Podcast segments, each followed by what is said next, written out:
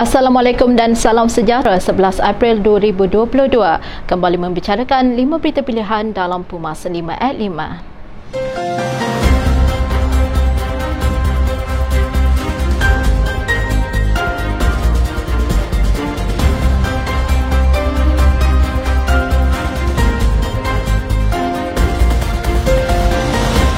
Presiden UMNO Datuk Seri Dr. Ahmad Zaid Hamidi kesal dengan cadangan untuk menyegerakan pengambilan warga asing dalam industri automobil negara yang ketika ini berhadapan dengan kekurangan tenaga kerja. Alasan pengambilan pekerja asing berikutan pekerja tempatan kurang berminat perlu diteliti. Pihak bertanggungjawab perlu mengkaji dan menyemak serta mencari puncanya termasuk tawaran yang diberikan kepada pekerja tempatan. Beliau yang juga pengurusi Barisan Nasional berkata, alasan kerana orang tempatan tidak berminat dan terpaksa beralih kepada pekerja asing adalah satu pemikiran telur dan ayam yang mesti berakhir. Pengambilan pekerja asing sebagai alternatif ini adalah jalan mudah yang tidak tidak sewajarnya menjadi amalan industri di negara ini. Timbalan Presiden AMNO Datuk Seri Muhammad Hassan menggesa Menteri Kewangan tampil memberikan penjelasan berkaitan langkah kumpulan Touch and Go menawarkan program pinjaman peribadi. Menurutnya sehingga kini tiada lagi penjelasan dari Menteri Keuangan ataupun pihak kerajaan tentang keperluan dan kewajaran program pinjaman pribadi ini dan maknanya terhadap perkembangan ekonomi negara. Kumpulan Touch Go telah memperluaskan jaringan perkhidmatannya dengan menawarkan program pinjaman pribadi terbaru yang kononnya bersifat inklusif dipanggil Go Pinjam. Namun kadar faedahnya adalah tidak munasabah dan terlalu tinggi iaitu antara 8% hingga 36%.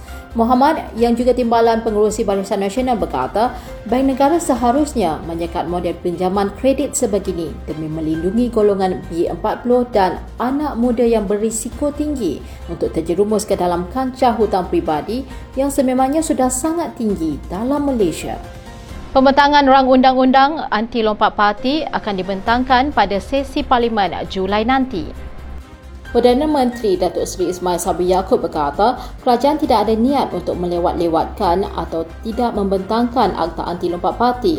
Namun ada beberapa perkara yang perlu diselesaikan terlebih dahulu termasuk pindaan RUU Perlembagaan Pindaan 3 2022. Ada pihak yang terkeliru dan cuba memainkan isu seolah kerajaan tidak ikhlas dalam soal membentang akta anti lompat parti. Ismail Sabri berkata, supaya sahaja RUU Perlembagaan Pindaan 3 2022 diluluskan dengan majoriti 2 per 3 atau lebih 148 undi, kerajaan akan membentuk satu jawatan kuasa khas yang terdiri daripada wakil kerajaan, pembangkang dan ahli akademik untuk meneliti dan menggubal RUU Akta Anti Lompat Parti.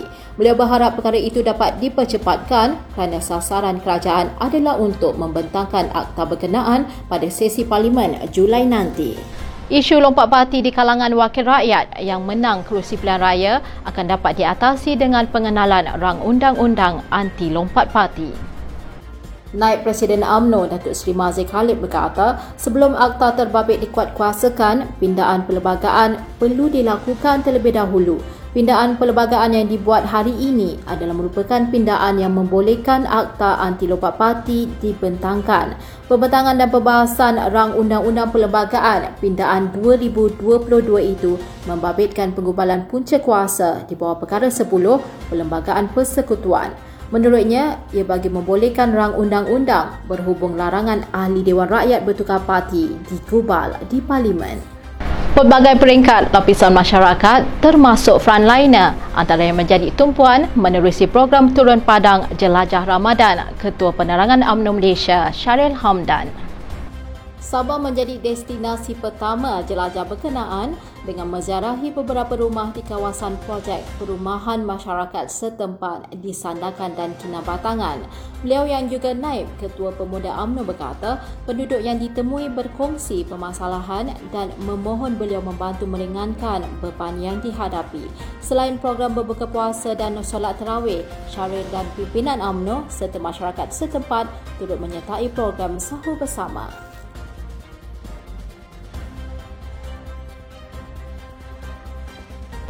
Sekian daripada saya Kaslinda Abdul Kadir. Jangan lupa temu janji kita Isnin hingga Jumaat jam 5 petang 5 berita pilihan dalam Pumas 5 at 5. Assalamualaikum dan salam keluarga Malaysia.